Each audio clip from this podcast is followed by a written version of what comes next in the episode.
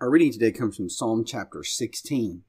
This is a psalm of King David, and it's one that you're going to find familiar because when you get down to the end of Psalm 16, around verse 10, you're going to hear something you've heard before.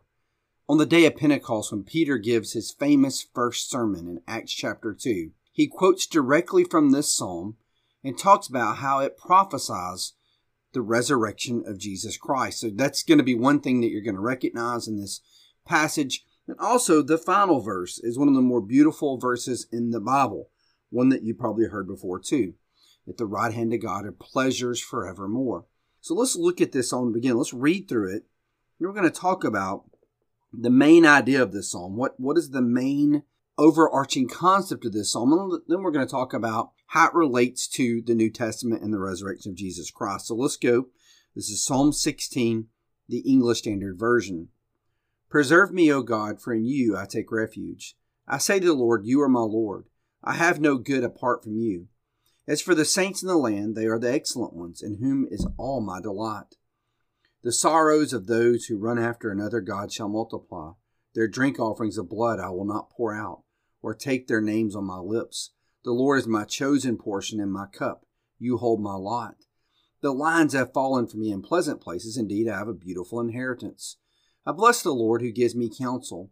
In the night also my heart instructs me. I have set the Lord always before me because he is at my right hand, and I shall not be shaken. Therefore my heart is glad, and my whole being rejoices. My flesh also dwells secure for you will not abandon my soul to Sheol, or let your Holy One see corruption. You make known to me the paths of life. In your presence there is fullness of joy. At your right hand are pleasures forevermore. So we see that, that David is entreating God, preserve me. And why does he believe God will preserve him? Well, he believes he will preserve him because he takes refuge in the Lord. He is in the Lord. He takes refuge in the Lord. And the main idea, if you've noticed in this psalm, the overarching theme is God will bring you through life and death, and He'll bring you to a full and everlasting existence with pleasures forevermore. If you take refuge in Him, if He is your Lord, if He is your sovereign, if He is your counselor, then God will bring you safely through, no matter what. Now, this is not saying that your life will be easy. I mean, just look at David. David had a very difficult life. But David says God will bring you through in the end. Even through adversity, even through pain and struggle, even through death, God will see you through. Death is not going to be the end of our relationship with God, according to David. God's going to do something for us. If we love God too, we notice something that's interesting in this psalm that sometimes is overlooked. That if we love God, as in verse 3 tells us, we're going to love God's people. Not going to love God's people more than we love God. If you truly do love God, you're going to love his people. And we see that in the book of John, the Gospel of John, and also in the epistle of First John. That if we love the Lord, we're going to love his followers. We're going to love other Christians. And the world's going to know that we follow Jesus by the love we have for one another. So David makes that point. And there are four things that David tells us that we need to, to look at and, and assimilate into our life. Number one, God is our refuge. Number two, God is your treasure. You know, where do you put your treasure? I mean, he says in one place in this psalm, you could basically lay out all kinds of, of food before me, but the Lord will always be my portion. The Lord will be the one I always choose. He is my cup. So you could put the finest stuff in front of me, but I'm always going to pick the Lord. He is my treasure.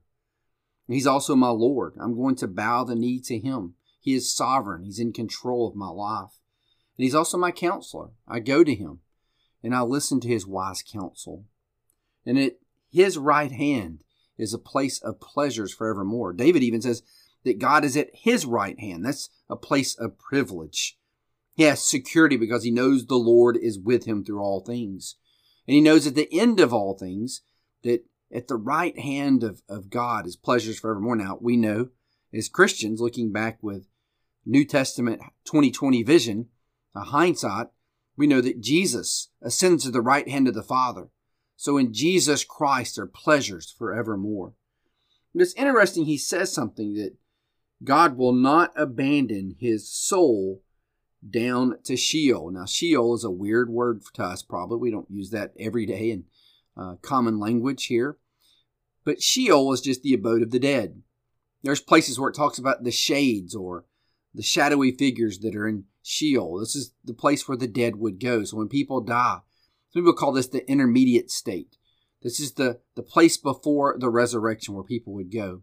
In the New Testament, this word is translated, Sheol is a Hebrew, Hebrew word. In the New Testament, it's translated in Greek as the word Hades. And we know in the New Testament, we get a fuller revelation of, of what Sheol is all about. We know that Sheol, or Hades, was divided into two compartments. There was something called Tartarus, or torment, and there's also a place called Paradise. Uh, it's called the bosom of Abraham, a place of bliss and rest. And so the dead go down to Sheol, according to the Old Testament. They go to Hades to await the glorious day of resurrection. Now, David, like every other person that's died before the coming of the Lord Jesus Christ, are in a disembodied state, waiting for the day of resurrection. But there was one person that did not stay in Sheol. His body did not see corruption or decay, and that was Jesus Christ. Peter makes the point next too. He says, Listen, David died, and his body did go in the grave, and his body did see corruption. So obviously, David's not talking about himself right here in this psalm. But Jesus Christ went into the grave and was raised after three days. And when Jesus Christ was raised from the dead, it was an advanced sign. It's a down payment. It's something that we can bank on and say, just because Jesus was raised, I too will be raised one day. God will not leave me in this disembodied state, but will resurrect me to resurrect me to, to new life in Jesus Christ. So this is good news for us as we think about the resurrection from the dead as it comes out in this psalm. So here's our hope. We know that in this life we're going to have trouble. We know we're going to have struggles, but if we take refuge in the Lord, He is there with us at our right hand, helping us through, empowering us through these difficulties. So he will see us through no matter what. And like I said, it's not always going to be easy. It will be a struggle, but God will empower us through that struggle. And we will one day die. If we're not here when the Lord returns, we will die physical death. And we will go into what Scripture calls a disembodied state.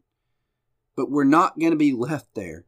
We will be resurrected from the dead. We will be vindicated and have life forevermore pleasures at the right hand of the of the Father, pleasures at the right hand of God. Now, this is not hedonistic, an Islamic kind of concept of of this afterlife view. This is not what we're talking about.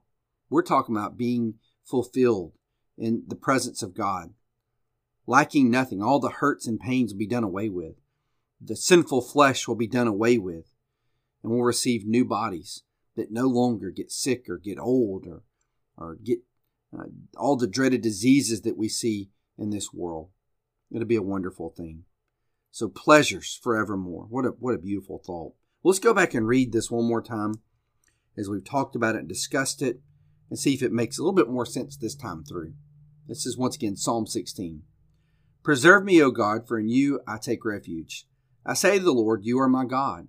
I have no good part from you. As for the saints in the land, they are the excellent ones, in whom is all my delight. The sorrows of those who run after another God shall multiply.